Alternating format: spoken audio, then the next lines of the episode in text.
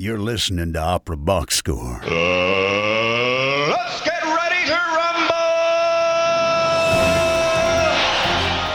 Wherever you are, however you're listening, it's America's talk radio show about opera. It's Opera Box Score. I'm George Cederquist, joined this week by Oliver Camacho and Weston Williams. All right, here we go. In our new segment, Swings and Misses, we look at the best and worst decisions from Operaland, starting with the home runs and strikeouts of Anthony Freud's tenure at Lyric Opera of Chicago. And then he was in fantasy football enemy territory. But did he enjoy Opera Philadelphia's Festival 023? Oliver tells all in Monday Evening Quarterback. Plus, in the two minute drill, how would you look if you were naked on stage and 4.9 billion years old. Mm. Yikes. Make sure you subscribe to the podcast, Spotify, click follow Apple Podcasts, hit the plus sign, send us a voice memo, email us your hot takes, mailbag at operaboxscore.com. You can even just record your thoughts using the you got something to say page on our brand new website, by the way, operaboxscore.com. Hey, look, however you contribute, you're going to get the OBS beer coaster, an OBS lapel pin, and the all new number one OBS fan foam finger. Just for sharing your own hot take. Could really confuse anyone at the sports event uh, with that one. This is so much good merch, Oliver. Uh, yeah, it is good merch. Actually, I just came from a, a conference where there was all sorts of uh, branded. Is that merch, a drink? I think that would be a drink. Uh, branded conference from uh, various uh, radio stations and uh, public media companies, and one of the uh, branded items was a cozy for your earbuds. Oh my goodness. Uh, so a Oh. brand a branded cozy for your earbud case. Now I think they were a little bit prejudiced because I think it will only fit uh, i uh, iPods oh, or yeah, yeah, yeah, iPod earbuds because mine are Beats and mine are very wide, and so I was trying to slip this. It's like a like a condom you put on top of your. Safety uh, first so- is so important Yeah. when you're listening Exactly. to opera. But mine's mine's too thick. Weston, any merch that you've had in your life recently? No, I, I exclusively use big chunky headphones that are uh, that I get weird looks for uh, on the subway. I have like you know my my Sennheisers on. You know I'm going down the red line and I have like a a 12 foot long wire wrapped around me. And there's always comical situations where I get stuck in the doors and then I Oh you know get pulled off the thing and it's a it's a whole thing. Going down to the lyric to see a show is hard, which is why I haven't made it to uh, Flying Dutchman yet. Jeez. Well, we're going to get there in a second. A little bit of sports talk. Megan Rapinoe, who's 38, just played her. Rapino, oh my goodness. Rapino. See, I, I got. no, We got. We got to take that. that is again. rapping not how you pronounce it, We're gonna, George. we're gonna have. We're gonna have that cannot go out. We're gonna have to start that again. We'll talk a little bit of sports. There's so much happening in the fall in sports, but um, Megan Rapinoe. Rapino. Oh my goodness. Oh goodness. I'm leaving it in, George. I'm leaving both of them in. Rapinoe. Megan Rapinoe is 38 years old, the iconic player for the U.S. women's national team. Just played her final game over the weekend, actually here at Soldier Field against South Africa. 203 international appearances, two World Cups, winning teams, by the way, one Summer Olympics team that won gold. And she says this quote, I think, yeah, by a mile, what we've done off of the field, I think that's made such a lasting impact. We've been a big part of pushing, talking about whether it's gay rights, racial justice, trans rights, and everything about every conversation sports, in particular women's sports. What I love about this is that she really has put everything outside of soccer first. Would this art form not be incredible if every opera singer was like, you know what? Yeah, I go out there and I sing and I sing well, but honestly, it's what I do off this stage is what is going to have a lasting impact in people's lives. That is my challenge to the artists in this art form. Let's talk some opera. Tops and bottoms, cheers and boos. Sometimes you win, sometimes you lose. It's time for swings and misses. That's right, folks. It's a brand new segment. Thank you so much, Norm, for your tireless work. He's with with me here in this closet, completely silent at all times until he needs to say one of these intros, and he nails it every time. Swings and misses. We have inaugurated this segment to look into the tenure of Anthony Freud, who was the uh, uh, uh, general director of Lyric Opera of Chicago, starting on the very first day of the 2011 season, um, 2011 2012 season, I should say, and just announcing his uh, retirement uh, like a week ago, I believe. Right. He's going back to Britain at the end of the season. Shortening his contract, which is something that doesn't happen that often. Yes, that's true. Well, I mean, it doesn't happen that often, except apparently this year because everyone's doing it. All Yeah. the cool kids There we go. are uh, leaving general directorships at opera companies. Um, so I thought we might uh, assess Anthony Freud's tenure the way we might assess an NFL coach. You know, what are his championships, win loss records, hires, new initiatives? What what? How do we decide if Anthony Freud is the Bear Bryant of opera? Uh, that is the question we are setting out to answer here today on Opera Box Score with some hits and, you know, no coaches without a few misses. So let's start with George. What are some hits in your mind from uh, Freud's tenure? I want to start. I want to look at the statistics first of all, and then I'm going to throw it at Oliver for some of the hits and misses, and I'll I'll, I'll go at the end.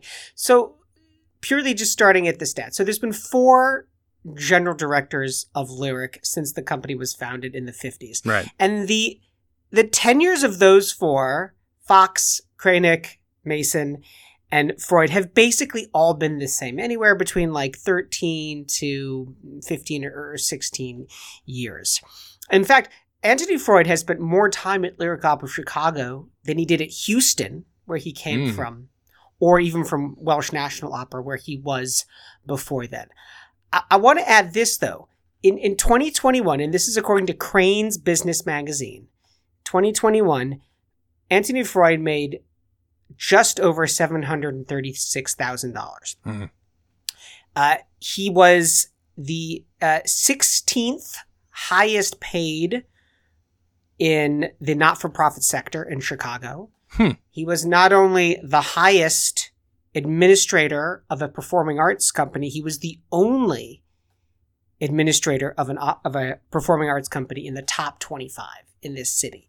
So read into the numbers, you know, what you will about that, but uh it shows you that this is like a really important job, right? I mean, Peter Gelb with the Met, the, the Met is the nation's um, wealthiest or has the biggest budget of any performing arts organization in the country. Clearly, the city of Chicago thinks that Lyric is equally important. Yeah, exactly. Lyric has always had the reputation of being the other opera company after the Met, whether or not it necessarily uh, measures up to that standard. Um, and I, I think it's really interesting for me because uh, I am still a relatively new transplant to Chicago. I came in 2016. Um, I was just entering college when uh, Anthony Freud took over at Lyric Opera of Chicago. So I have known Jeez. nothing else, unlike my two wizened uh, compatriots here with me on the Are podcast. Oliver and I really that old? Come on, Oliver, you gonna let that stand? Get this Uh, guy out of here. so I really, I, I would really like to know from from the perspective of someone who has seen a little bit of a previous administration, how different really was he? What what what did he do differently compared to uh, previous uh, administrations? Well, I don't know exactly how to answer that question, but I'll try to answer it the way I was. Uh, I was trying to address this topic in the way I had intended to, without your question setting me up to fail. I mean, you, you know me, Oliver, and it's, uh, I, Just to swing, hell Oliver. with the script. Read read our notes here, buddy. Read our notes. so I'll say that, and it's not clear how much of this is music director and how much of this is general director, and how much of this is actually Renee Fleming, Right. who you know is the whatever um, artist in residence or curator, oh, or creative consultant, or I forget what her title is. Um, but they started taking some swings, uh, such as programming uh, the opera Weinberg's The Passenger Mm. Mhm. uh, which good one. is a horrifying story about the Holocaust, and then some uh, DEI forward shows that this is before we even started using that term in post pandemic, uh, such as An American Dream, which is about the Japanese internment. Uh, Mhm. that was that was staged in 2018. They did Fellow Travelers, Mm. the Lavender Scare opera, Charlie Parker's Yardbird. Uh, then there was that commission by Jimmy Lopez Bellido, Bel Canto, based on the Ann Patchett novel. Uh, so these are some things that definitely are trying to find new audiences and trying to be inclusive of the many races that are represented in Chicago. So I thought that was really, those were great swings. Whether or not the productions themselves, the performances themselves were very good is one question, but I think I'm happy to go see those types of works, which I have to say, of all the, all those that I mentioned, were all written in this new 21st century American opera approach, which is to be lyrical, to be tonal, to not, you know, I call so, it Carlisle Floyd oh. 2.0. Yes. To not be so academic and writing for other composers, actually making the work accessible. Uh, let's remember that Dead Man Walking was programmed at Lyric Opera Chicago in 2019. And Right. yes, that opera's been around for a while, Mhm. but uh, as everybody knows, it's just making its Met debut, uh, well, I guess tomorrow as of this recording. Right. Um, so those I think were were good things. I'll also say, and once again, I'm not sure if this was um, you know artistic director choices or Anthony Freud choices, but we got Benjamin Bernheim back in 20 what was it 2017 when he sang Faust with none other than Ailyn Perez. We got Christina Goerke's Elektra in 2012. That was a season opener, and that Mm, was an mm. amazing performance. Bop. Yeah, and we also got um, Sondra Radvanovsky's Three Queens. We didn't get each of the operas like she performed them at the Met, but we got the highlights. We got the the best of Sondra Radvanovsky concert, and she got to you know be really feel like a star. And you know, San, uh, lyric opera is sort of her hometown company, so I I'm thrilled that she got to you know sing three really important parts of those three major operas in her repertoire as one concert. So audiences who can't travel to Europe or to wherever to hear her sing those full operas got a chance to hear, you know, those final scenes. I thought that was a really nice opportunity and they made a recording of it. Um, some swings that I'm not sure if they were misses or if they were hits. Foul balls. Uh, yeah Mm-hmm. the collaboration with Second City. Uh, I think they did two of them, one based on Wagner and one just Oh, like right. Welcome to the Yeah. Opera. And like they did had great marketing for it. Um, we haven't seen that collaboration in a couple of years, but Chicago is known for its uh, improv and for its for its comedy. We're a comedy town, and uh, why not? Why not try to tap into that comedy audience? I doubt any new fan of uh, opera came from the comedy circuit. They can't afford it, but maybe we did cross pollinate with the comedy scene, and maybe some lyric opera audiences, you know, started going to whatever zanies. You know, I don't know if that's the case, but I mean, I, I understand. I understand the intention there. It was a swing, uh, and I appreciate it. Yeah. Some miss, some misses for me, uh, for sure. The starting of music theater taking up a whole slot in our season, and now you know, as our seasons get smaller, that music theater piece really does feel like an intruder to me. uh, I know a lot of people loved. Um, it Jesus Christ Superstar? Is that the one, the big rock opera? it was amazing. Yes, it's yeah. incredible. So yeah, I know that a lot of people thought that was a great show. I wanted to have earplugs, and I go to everything. And yeah, like, baby, because we wanted it hard and loud, and we got hard and loud. yeah. Look, and I'll say the performances were great. Uh, I thought it was, uh, you know, very engaging, and like I was, but I just feel like, why is this here? Why can't it be somewhere else? Like that, you. I mean, this is a show that doesn't need opera audiences to attend it. It will do fine on Chicago's Broadway scene, you know. And the thing that I'm really disappointed in that seems to continue to be part of their strategy is uh, programming early Verdi operas. We've already had Luisa Miller. We had last year's season opener, which was Ernani. Uh, the one that happened during COVID was Attila. Um, I'm not sure if audiences are hankering for this. And in this sort of tenuous time for opera, uh, who is the audience for this? Is it welcoming new people Yeah. to the opera, or is it only you know um, something for the diehards, for the real aficionados. And let's be honest, there's not that many of those either. I, I think I think part of it was you know uh, Enrique Mazzola.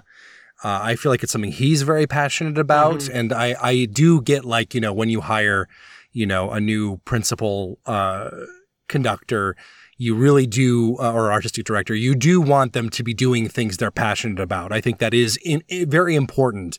It's not quite appealing to the opera diehards who are like, oh, we, we like the middle and late period Verdi. Who really cares about the early Verdi? It's not really appealing to the Yeah. new people who want to hear new weird stuff. It, it was, you know, it, it's a strange move. And I, I think there's a lot of, uh, little moves like that I think across his tenure that I'm like "Uh, are you are you sure about that? Like never anything like egregiously like wrong per se at least from my perspective but there were a lot of little little things that you just kind of make you go question mark you know Yeah. Look, Um, I, look. I mean, you're, you're gonna you're gonna swing at some bad balls, and that's what that's what we're calling misses, right? And our metric swings are when you connect and when you make things happen. We look at Lyric Unlimited, Yardbird, fellow travelers. Second City, he he, he swung at a, a ball and he missed, right? And, and that hasn't really played out. I would say the musicals actually was very successful. I think that when you're, you're getting musical theater scores played by a full orchestra, whether that's West Side Story, Candide, um, Jesus Christ Superstar, that is thrilling. That is exciting. And you can't just go anywhere to see that. And the lyric really filled a niche by doing that. Yeah, I, I do think there's something to be said for that. Like, you know, I, I, you will not hear, say, West Side Story with a full orchestra anywhere any anymore. Even if you hear West Side Story. Um, uh, I- however, I do think that it wasn't so much an artistic decision because here's the timeline, right? Anthony Freud starts his tenure in October of 2011. During that 11-12 season, um, they put on Showboat uh, and it breaks the record for individual ticket sales. And I think that the lyric uh, under Freud saw dollar signs, and within a couple of seasons, they were like, "This is we're going to have one of these every single Right. uh, every single year." And I think that's sort of the objection that people have. Like, if it was more of a once in a while kind of thing, um, and then I think uh, you know last season we technically had two. Now, now this is a miss, and I, I will say I'm kind of uh, stealing from Ashley's notes here because again, I wasn't here yet in Chicago, but there, there, there has been a perceived quote unquote general artistic decline. Yeah. Uh, I, whi- which, like, in, speaking as someone who wasn't there, like, I don't know how how legit that is. I don't know what people are actually complaining about. Often, when people complain about this sort of thing, it's generally old man yelling at cloud type of complaints. but you know, I don't know. Is there anything to it, George? What do you think? Well, look, okay, so with all due respect to Ashley, who's not here to defend herself, it's like, what's the metric for general artistic decline, or, Right. ga- or GAD, as we like to say in the business? Uh, you know, sh- Ashley makes the point the decline started in the, the Bill Mason era, Safe Productions, uh, the controversial choice of dropping from eight operas to six as part Right, of the right, season, yeah. adding musicals. I, I, I get all that. Ultimately, if you're assessing, say, an NFL coach, it comes down to to championships, right? Ditka would not be the godlike coach he is today if the 85 Bears had not won the Super Bowl. Here's here's the fact is when you look at the International Opera Awards which started in 2013, Lyric has some nominations in a variety of categories starting in 2016 and 2018 nominated for best company and orchestra 2019 finalist for best chorus the thing that happened is that anthony freud and lyric were a victim of the world around themselves. They have no pandemic wins right? Right. the ring cycle the final installment of the ring cycle Götterdämmerung is supposed to open in 2020 followed by three cycles and it doesn't happen. And Mm. does lyric necessarily pivot in a smart way? I don't know if you can look at any digital output that had a lot of impact. Uh, you know we can look at say proximity um, factotum which actually counts as, as swings and connecting so those are successes but ultimately it feels like this opera company did not pivot uh, i'm not going to say smartly enough but they didn't pivot quickly enough and with enough Right. intention and payoff after the pandemic Yeah, I, I, I think that Anthony Freud's tenure has been very much a traditional sort of A-list opera company sort of tenure. Uh, with all the good and bad that entails, right? They're, they're not, you know, a smaller house that can do different things that is used to dealing with large financial disasters. You know, um, they, they did start programming a lot of good stuff, you know, after, you know, uh, uh, after you know 2020 uh, like bringing fire shut up in my bones to chicago obviously huge win uh, and, and, things like that like they've they've done a lot of these sort of like you know what you would kind of expect any house to do and again a lot of the newer operas a little slightly stranger operas they were doing before like say the met was but they were really only ahead of the met you know what i mean and uh, I, I don't know i feel like in general I, I think I would characterize his tenure as good. You know, like it doesn't enthuse me in retrospect. And here's um, the problem: he was a victim of circumstance, right? Right. So, like, he has a he has a, a good tenure. Again, he's being paid three quarters of a million dollars. You can discuss if that's on point or not. He's having a good tenure, but in the light of the pandemic, how to plow through that and recover from that is good going to be enough. I'm not sure. I'm not sure if it is. And then, of course, you look at the lack of, of actual wins at International Opera Awards um, since 2019. I don't think there's been an, I don't think there's been a nomination. So I don't really care about International Opera Awards. That's like a fake thing. So. It's it's not a, it's not a fake thing. It's not a fake thing because it puts this company on a world map, and I think that's what the company had under Mason was that mm. this was America's second city and America's second opera company on a on a global stage, and I, I don't know if that's the case. Hmm. right now. Interesting. Here's here's what I do want to know, and I know we gotta we gotta wrap it up. Is I'd love to know who's next. Who yeah, replaces? Me too. How do you make that choice to replace Anthony Freud? Who is it? Um, and and what company are they coming from? Are they coming from an American opera company? Are they American? It doesn't bother me one way or the other. That's not meant to be a, a slight at all. God knows I'm English. I would love to see a big swing. You know, let's uh, let's get that swing. Let's connect it.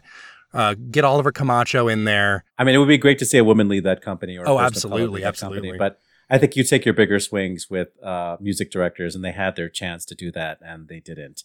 Mm. Uh, that to me feels like a big question mark whether or not Enrique Mazzola is going to be good mm-hmm. for lyric. Mm. Um, I'll say that like Anthony Freud, in my experience with him, is a very good spokesperson for opera and a good spokesperson for the company. Yes, and uh, he's very dignified and you know he had COVID, and not he had COVID. I maybe he did have COVID. You know, COVID was part of was part of his tenure, and a lot of uh, you know companies had to react to you know the new landscape after the um, social uprising and mm-hmm. COVID primers, all those things, and I mm-hmm. think they did okay. I think mm-hmm. some of the programming we've seen since the pandemic is a little bit like a reaction, but that's right. good. At least he's showing that he cares and he's trying to figure out um, what what to do. Um, right now, it doesn't feel like the company has a lot of focus, and I think what's making it even harder for Chicago audiences to understand what his tenure meant is that uh, one of the main journalists here in Chicago really has had a bone to pick with Anthony Freud and only says mean things, even when giving praise to a performance at Lyric always finds a way to put in a dig at Anthony Freud. uh, so I think a lot of people's yeah, a lot of people are influenced by that uh, yeah. uh, when they read because it's like the, I mean that outlet is one of the only places where you regularly see reviews mm-hmm. of things in Chicago. Mm. So yeah, yeah. Let us know what you're thinking, especially if you have thoughts on who could be the next general director at Lyric Opera Chicago. We want to hear from you. Mailbag at operaboxscore.com. Sports talk before we get into Monday evening quarterback fantasy football happening. Fast and Furious upper box score currently at one and one. The last NFL games being played this evening as we tape the show. It looks like Tobias and I are going to lose this one, go one and two. A lot of football left to play. Hopes are still high. Tobias dragging us down from the grave yet again. Uh, we are, you know, really outside of the main Grand Slam season of tennis, and there'll be a couple more Masters events before the end of the calendar year. But uh, the current result that we're talking about right now in the tennis world is the Laver Cup, which is a new-ish event that was added to the official ATP Tour. Uh, that was founded by Roger Federer, and it's in its sixth season, and it pits European players against not European players. they Oh, they call nice. the they call the not European The, players. the colonialism cup. yes, they call them they call them Team World, uh, which is like sort of like you know when you think about wine, like there's old world and there's new world wines. You know, The New World Uh, Order. yeah. Like um. I have to say, you know, this year the Team World uh, definitively uh, and comprehensively beat the old world. Thirteen to two was the final score, and that's like a round robin, like sort of like you know, some doubles, some singles. So, uh, t- Team Europe sort of is uh, struggling right now. So Roll Tide. sorry, Europe. Pass or fail? Here's Monday evening quarterback.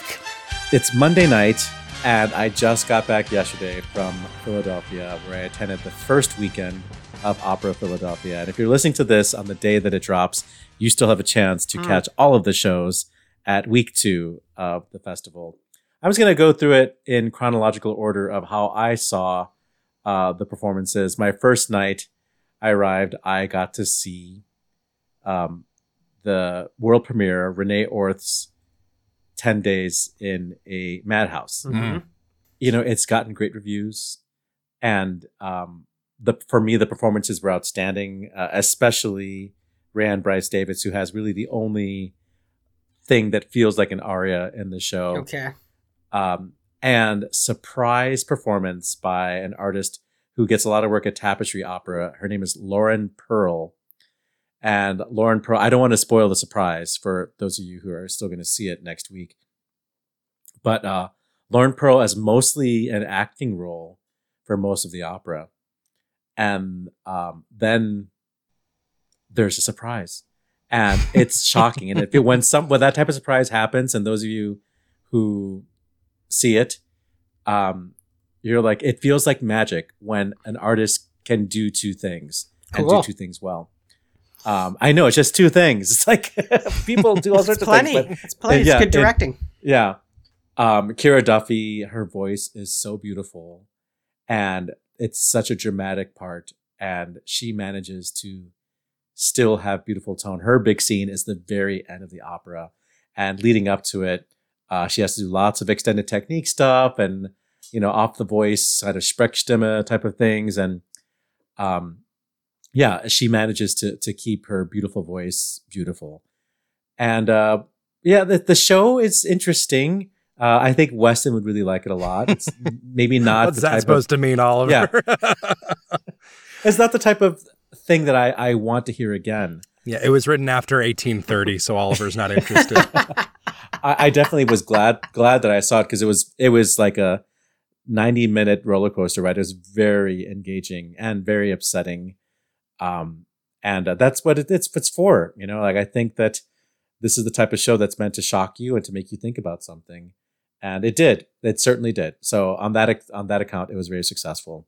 So I started my day two by attending the voice recital at Curtis Institute featuring Amanda Majeski, our interview guest from last week, and pianist Milos Repicky. Um, fantastic program, uh, very uh, you know female composer forward, and uh, Amanda is just such an outstanding performer and actress, and uh, she knew how to pace it, and she gave a little speech at the end of the recital before she sang her final song, saying, "You know, I attended Curtis all these years ago. It brings back so many memories, and I never had a chance to give my, you know, my final recital. I guess she started getting work before she even finished." And so this is like coming full circle, and now I'm giving this recital. And she talked about how nervous she was to like do all these songs and to do, you know, it's not something that she does all the time now that she's a big opera singer. So it was really sweet, and it made her last song even more effective, which was Strauss's Zueignung. She sounded like gold. Uh, I was very happy to attend that. Uh, then I saw Simone Boccanegra. Uh, here we are talking about Early Verdi again.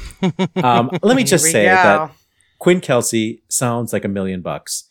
And um, he sang Falstaff at Santa Fe last year, and I think I said he sounds like a million bucks. Like he has found something in his singing that makes singing Verdi seems like such a natural fit for him. right, yeah. And we haven't really had the conversation because we don't have enough baritones lovers on this program Mhm. to talk about what it means to be a Verdi baritone, but it's a thing. And there are so few of them out there, and so many of them end up blowing out their voices and Yeah, yeah. sounding woofy and hoarse. And Quinn is somehow sounding more beautiful. the more the more he gets into this repertoire, the more it fits him like a glove. This is a role that he was born to sing. Uh, Christian Van Horn, very noble uh, as Fiesco. Um, uh, Ana Maria Martinez uh, singing gorgeously again, just as she did as Elvira in uh, Don Giovanni. She's outstanding. Uh, there's a tenor in the show uh, named Richard Trey Smagur, and uh, he's uh, he's got it. He's like seven feet tall, and uh, he's he's definitely has an instrument there. Um, I'll leave that there. I think the kind of the surprise of the uh, evening was the performance of Benjamin Taylor, uh, who in the role of Paolo, the villain. Um, and I, you know, all the other artists on the stage, except for Richard Trey Smagur, are like known quantities, and uh, I, and it's a pretty big role, this Paolo role.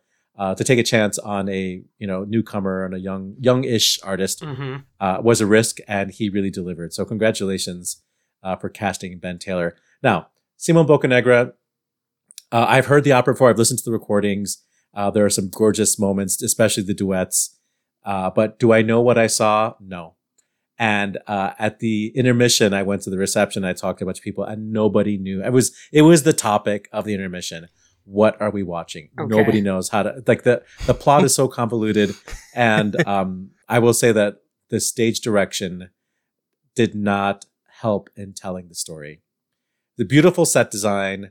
Uh, there were. Uh, it was a very grand set. It looked very expensive. Lots of moving parts. Uh, there were these two nude male statues holding torches that I want for uh, light fixtures in my house. Okay. um, um, I'll just revert back to refer back to my uh, comment about early Verdi in the previous segment of the show. yes. This is the Uh, anti early Verdi podcast Yeah, I for just like- Opera Box Score. And the thing is that Opera Philadelphia is trying to, you know, market Simon Boccanegra as like the traditional core repertoire piece uh, that will make you fall in love with opera. I mean, they even did a whole bit where they uh, were standing outside of the academy and, you know, doing like a, a Billy on the Streets type of quiz, quizzing passersby Nice. and offering them tickets to Simon Boccanegra, you know? Yeah. And I, I hope that those people use those tickets and uh, stayed for the second act. You know, uh, I closed out my weekend by seeing Unholy Wars with friend of the show Mm. um, Karim Sulayman. It's his own concept for talking about Middle East conflict with Italian Seicento music of like Caccini and Monteverdi. Um, a beautiful idea. The band was gorgeous. Uh, other friend of the show, um, singing in that John Taylor Ward, the bass baritone. Uh, let me say that again. The other artists in the cast were friend of the show, bass baritone John Taylor Ward, um, soprano Raha Mirzadegan, and dancer Coral Dolphin. Uh, there was some music that was used to stitch together the Baroque pieces composed by Mary uh, Kuyu, Kouyoumdjian. Kum- Kouyoumdjian. I probably said her name wrong. I'm sorry. And it was directed by Kevin Newberry. And it had projections and lots of lots of movement, and uh, it was mesmerizing. Everybody sounded gorgeous. The performances were gorgeous. I, you know, I love this music so much, and so I would be happy just to hear these artists perform this music. Uh, maybe I'm not the person that needs to see uh, an, a story put on top of it. Um, but the audience loved it. I mean, everybody was mesmerized. I talked to people they're like, yeah, I, you know, I know we don't go for that type of thing, but it was so gorgeous. I couldn't take my eyes off of it, you know? So congratulations to them. They, I think they, I think that's Karim's goal is to like make this music mean something to people that don't really care about early music. So you're Mm. spending, you know, the whole block of time you're seeing all these shows, which is great. The vibe was it muted at all by you know the recent retirements, the budget cuts, etc. What, what was the Let- energy let me- like? let me- the context. let me get- that? Let me get at that one another way. And I just have to say before I, I, I get to that, there was one more event I went to on uh, Saturday night, which was super cool. It was a cabaret uh, by the Bear uh, Bearded Ladies Cabaret, Mhm. uh, like a drag show. and they did a tribute to Jennifer Higdon Hmm. um, and her wife, um, and uh, it was very queer. And uh, they did it in the style of Sergeant Pepper's Lonely Hearts Club Band, and it was super super cool. And uh, that was one of the most the fun funnest things I've done. So I will say that I went to O Festival in 2019 with Tobias Wright, uh, enemy of the show, and I had a great time. And I thought it was so much. There were so many things to do, and it really felt like, um, you know, there was a, it was a feast. Uh, and they had the world premiere of Dennis and Katya, Mhm. and it was on Semele with Amanda Forsythe, and Love for Three Oranges, um, and other things. Really, really awesome year. Then they had to skip uh, two years thanks Mhm. to COVID, and they Mhm. came back last year. And I think I came back a little bit sour on the O Festival because I didn't. None of the things that they were offering really my style of show. Maybe Weston would have had a good time there, Yeah. but uh, I didn't really feel like there was any piece that was like, oh, this was meant for me, you know. Um, so this year I was a little bit skeptical, but I have to say I really enjoyed myself. Uh, the overall feel, the the integrity of the performances, um, I thought it was great. My what I think is missing, and I said this to Frank, so he's not going to be surprised when he hears this, is just a way to tie it all together and for there to be some uh, space, maybe that between performances people could go and like visit the Yeah. archives of Mhm. Opera Mhm. Philadelphia or Mm. like talk to a dramaturg or talk to one of the artists. Just like give us a couple more things. If we're coming to Philadelphia to see these shows, we need a little more community to make it feel like a festival. Do you need like a chill Uh, out room or like a sensory room or something? Yeah, yeah. Uh, even just to look at to look at, they actually make really beautiful print programs. They all of their their uh, collateral is gorgeous, and I think it'd be nice to have like a a little archive of the collateral to just like browse through. You know, pictures of performances, etc. Um, the the feeling, the feeling, the vibe. That's a that's a good question. I think that uh, we are very much in the inside track. We're you know we're too online Mhm. as Yeah, opera yeah. people, and I don't really think that general audiences Not a factor, I guess. no know Yeah. or care. Yeah. You know, Festival over 23. It's running through October 1st. If you've gone, if you're there, let us know what's happening. Send us that voice memo or email us your hot takes. Super simple mailbag at operaboxscore.com. You can even just go to the website, the page that says you got something to say, and just record your thoughts there. Two minute drill right now.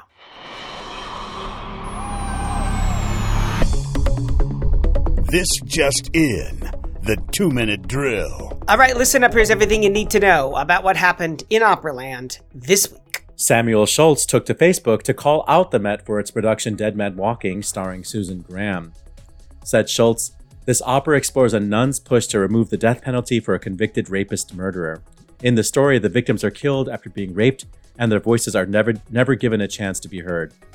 Cast as the mother of the rapist murderer is Susan Graham, a well-known opera star who has victim shamed me as she defends her friend rapist David Daniels. Meanwhile, Peter Gelb has received Ukraine's Order of Merit.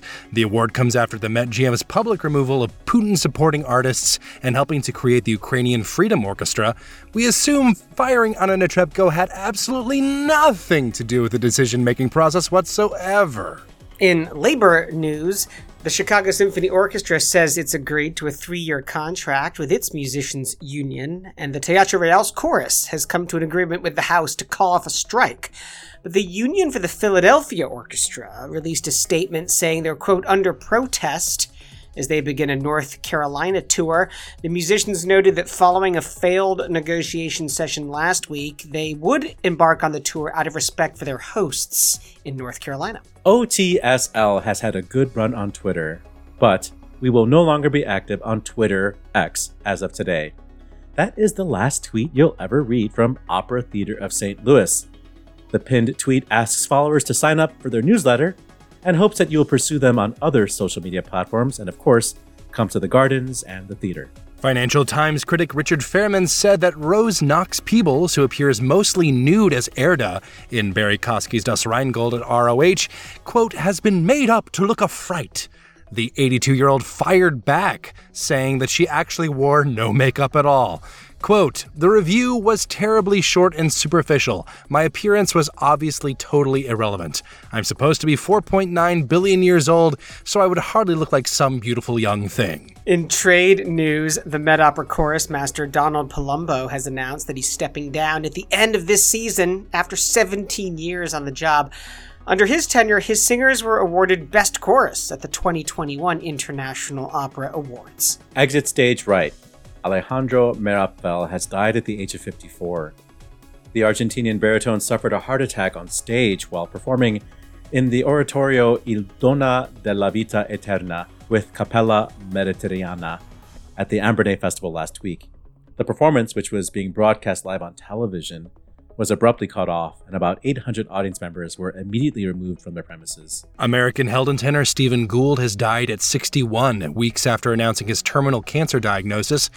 Gould had had a stint in musical theater before becoming known for his signature heavyweight Wagner roles.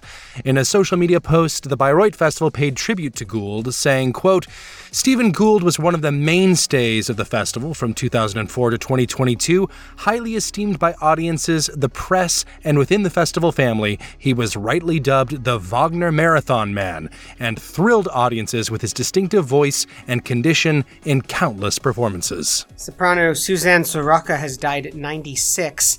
First a mezzo, having sung Carmen at La Monnaie and Charlotte in Toulouse, she transitioned to soprano, singing roles like Aida, Tatiana in Eugene Onegin, and Elizabeth in Don Carlo, and went on to become one of France's most notable Toscas. And on this day, September 25th, first performances include Marco da Gagliano and Jacopo Peri's Lo Sposalizio di Medoro e Angelica in Florence in 1619. Giovanni Battista Pergolesi's Adriana in Syria in Naples, in Syria in Naples in 1734. Jiří Antonin Benda's Romeo und Julie in Gotha in 1776. Michael Arne's The Maid of the Mill at Covent Garden in 1782. Adolphe Adam's Le Chalet in Paris in 1834. And in 1870, it was the first performance of the fourth and final version of Smetana's The Bartered Bride in Prague. And in 1984, it was the first performance of Luigi Nono's Prometeo in Venice. Birthdays include, well, a baptism at least, in 1683, French composer Jean Philippe Rameau.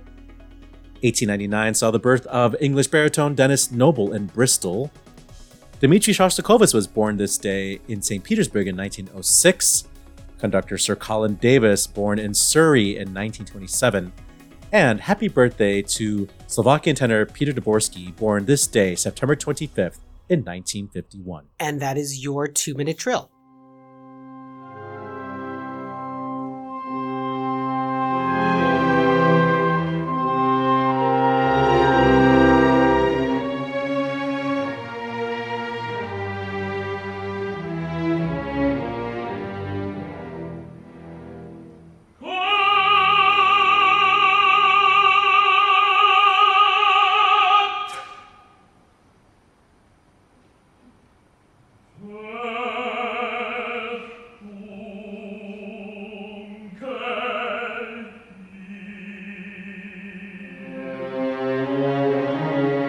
Just a little bit of the late Stephen Gould singing the entrance of Florestan Gott Dunkel from Beethoven's Fidelio. Rest in peace, Stephen Gould.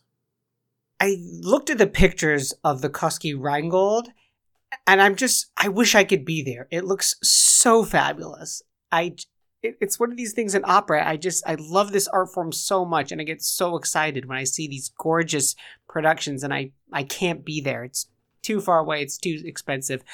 So for those of us, for those of you who didn't uh, read this story, you can read it now. You can go to the link uh, on the webpage, uh, on the website Opera Box Score, and see a picture of um, what's her name again? Rose Knox uh, Peebles. Rose Knox Peebles, and we should clarify that Rose Knox Peebles uh, is an actress slash model. So Right. I'm not sure exactly who's voicing the role of Erda, uh, but she is an 82 year old woman who That's a good point. It's Yeah. basically nude in this and she's production of apparently this on Rheingold. stage the whole time too, which is no mean feat. Uh, and you know, uh, certainly the uh, the age of the actress in question is you know uh, important to the concept. Erda is not supposed to be a young woman; she is the uh, Earth goddess. She is as old as the Earth, so it makes sense that she would be a, a little older. I do think this I think anytime you have a reviewer commenting overly on appearance, you run the risk of uh, kind of being insulting. And that's what this reviewer did. And, you know, good for her. I think she took it with a reasonable sense of humor, you know, stood up for herself uh, and said, like, obviously that's not the point, you know. Yeah, so I, I, you I missed think a that's trick, great. man. Yeah, you missed a trick, man. I, this these reviews, it's like what? What are you? What are you focusing on? Like were you- Exactly. Were we watching the same show? Were we being moved by the same thing? Because clearly, you have you have missed something here. So I guess the story that everybody, um, well, there's a lot of comments Right. on the original on the original post uh, from Opera Wire um, when they shared Samuel Schultz's Facebook um, with their, you know, sizable audience.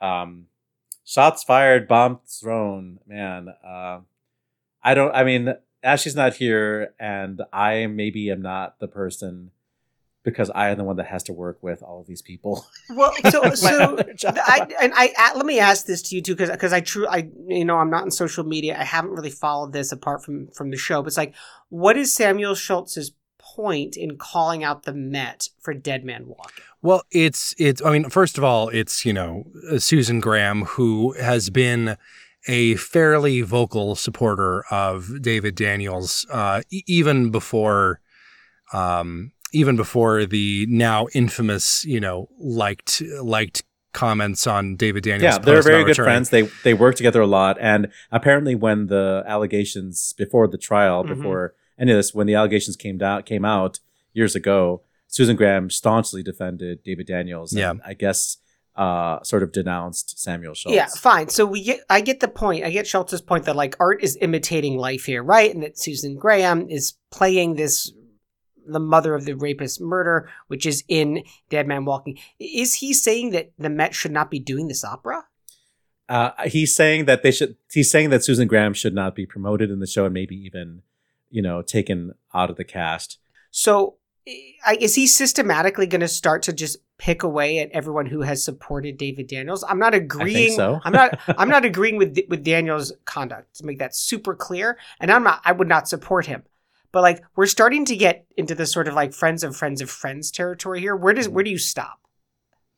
I mean, I I, I think that there's uh, there's a fair question in there somewhere. I, I do think that there is a certain irony in the, the content of the show, and I think uh, Schultz also makes the point in that same Facebook post. It's not just uh, Dead Man Walking. He makes the point that backstage there are signatures from Placido Domingo, James Levine, uh, people like this who have not been taken down, and and there is the perception, which actually also So, let me let me hold on. Since since since Weston admitted that he's never been to the Metropolitan Opera, Set, set uh, there are there are these there are these galleries right. of uh, eight by ten headshots that like line these walls. I forget exactly what hall it is, but like, but you can see all of these, you know, shots of all of these, you know, luminaries of opera, and um, up until I guess recently, maybe even maybe up to this post, uh, it was easy to see pictures of, you know, Jimmy Levine and Placido Domingo, etc. Uh, I think the Met has changed that. Uh, and now it's only Hmm. artists that are currently performing. Right. okay, Um, interesting. And I don't know what that's a rea- that's probably a reaction to James James Levine, but uh, I'm not sure if Samuel Schultz has his facts right about pictures of uh, David Daniels and Jimmy Levine posted on the wall. So I haven't been in a while, so I have to go. I can't tell you, but Yeah. hey, if you're if you go to the hey PJ can tell us. Go over there, get bring your camera, take us a video of whose pictures are actually hanging. on the Uh, Oliver, you should be spending less time in Philadelphia, more time at the Met. I don't know, man. I'm gonna try to go. Yeah, but I mean, I see where you're going there, uh, George, about saying, you know, where do you draw the line? Um, I understand actually. Uh, so Susan Graham is, we just had an interview with her a couple of weeks Right. ago when she Yeah. was at Santa Fe. Yeah. Uh, I have nothing personal against Susan Graham, and I thought she gave a great interview. Um, but yeah, she seems to, to be still to this to this day defending David Daniels, and that says more about her own. How did Ashley describe it? You know, um, dis cognitive dis what did Dissonance, dissonance. cognitive dissonance. Yeah. Yeah. Mhm. that she can't imagine that her friend did these things. She just can't imagine Yeah. it, you know? Yeah. Uh, and that's, that says a lot about her as a friend. Like she's a great friend. So if you ever want to murder somebody, uh, become Susan Grant's best friend, she'll be your alibi. Wow. Jeez. Just before we wrap it up, you, as I said, that was, I, that was- I went too far, but yeah, you know what I mean. So, um, yeah, it'll be interesting to see where, where he goes with this. Cause now he has, it seems like he has some leverage now, now that David Daniels pleaded or whatever, he didn't plead guilty. He, um, he took a plea deal, you Right. know? Uh, it seems like Samuel Schultz has some leverage to see who, you know, who he's going to start lobbing bombs at. Um, and I'll just say that our friend of the show, uh, Michael Mayes, says that Samuel Schultz is wrong that the opera uh, Dead Man Walking doesn't give voice to the victims. He says that's absolutely wrong. It does give voice to the victims. So before we wrap it up, OTSL is off of Twitter, X, blah blah, whatever. Uh, other opera companies now are also uh, leaving the platform as well. Uh, does anyone care? Like, why? Why would OTSL decide to do this? Well, I mean, uh, honestly, it's all Elon Musk's fault, which is the general sort of slogan at at Twitter for the past, you know, several months now. Um, I think a lot of opera companies are like, is this even worth this to pursue this? Um, Do we just want people on platforms that aren't being abandoned? There's also, you know, persistent rumors that Elon Musk is going to start charging um, organizations money to be on Twitter, which is probably not worth it to a company like Opera Theater St. Louis.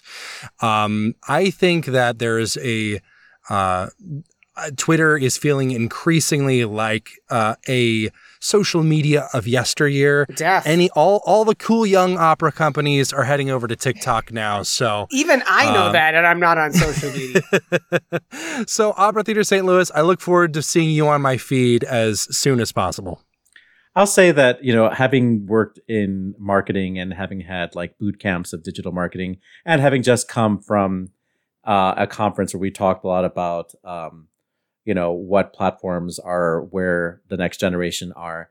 Uh, Twitter has always been in an in between spot. Mhm. Facebook remains the number one platform for the generation of audiences that are going to the opera. Instagram is younger. Twitter fell somewhere between uh, Instagram and fell between yeah uh, Facebook and Instagram, and TikTok is for the youngest generation. There's actually other platforms which we didn't even talk about, like Twitch, that are even for younger and Snapchat.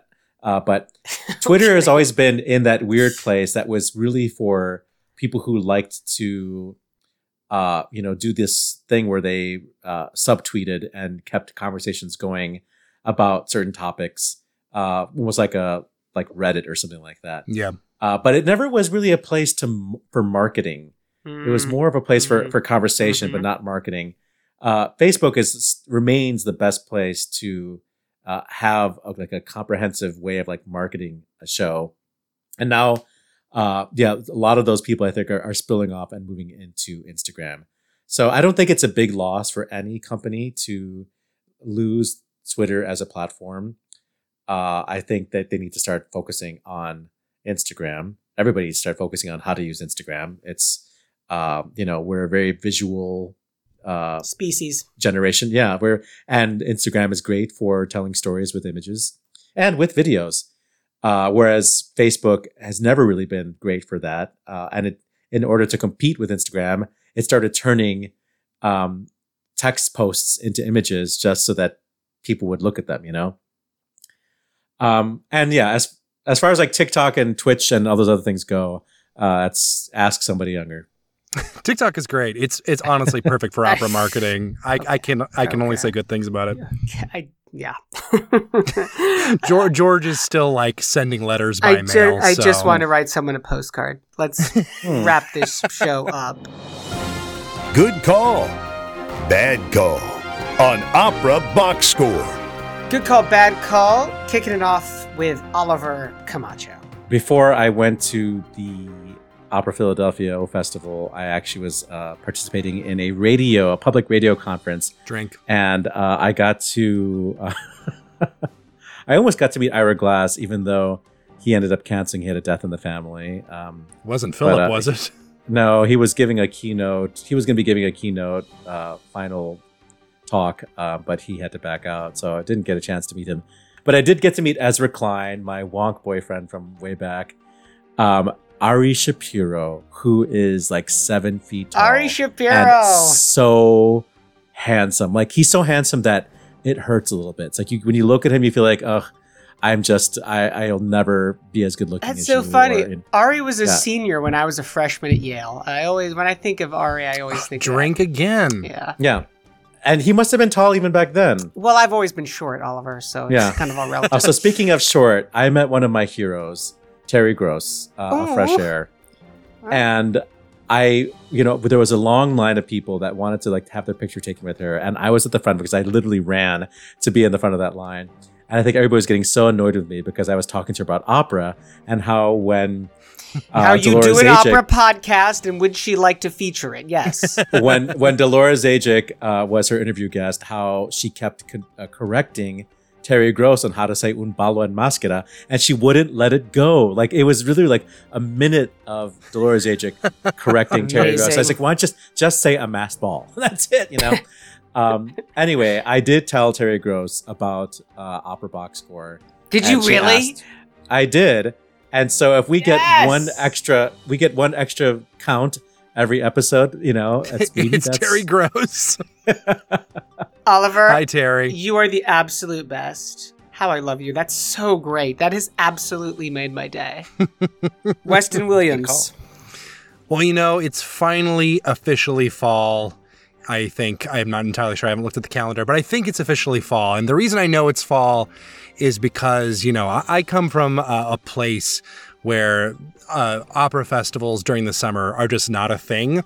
So I still have something very deep in my physiology. Like I can smell when opera season is starting again. And I had that moment this past week where I uh, like I I woke up and I walked outside and I was like. Yeah, I'm seeing Flying Dutchman soon, right? And then I realized I had accidentally already gotten a ticket to see Night of the Living Dead uh, at, at, a movie theater. So, you know, that's what my life is like. And also, why is there no Night of the Living Dead opera? Well, that's exactly. my that's my bad call. There should be one. D- d- do you know who also had a great fall? Who? Humpty Dumpty. That's it for this week's edition of America's Talk Radio. Can't Show. believe you're ending the show on that joke. Hey, make a sure you subscribe to our show wherever you get your podcasts. Get your voice heard. Find links to stuff we've talked about at the website operaboxscore.com. It's also where you can put your money where our mouths are. You give back to the OBS on the page that says support the team. Your announcer is Norm Waddell. Your creative consultant is Oliver Camacho. And your audio editor is Weston Williams. I'm George Cederquist, asking you to continue the conversation about opera as you let it all hang out like Erda. We're back with an all new show next week when Lisette Oropesa takes a free throw on Lucia.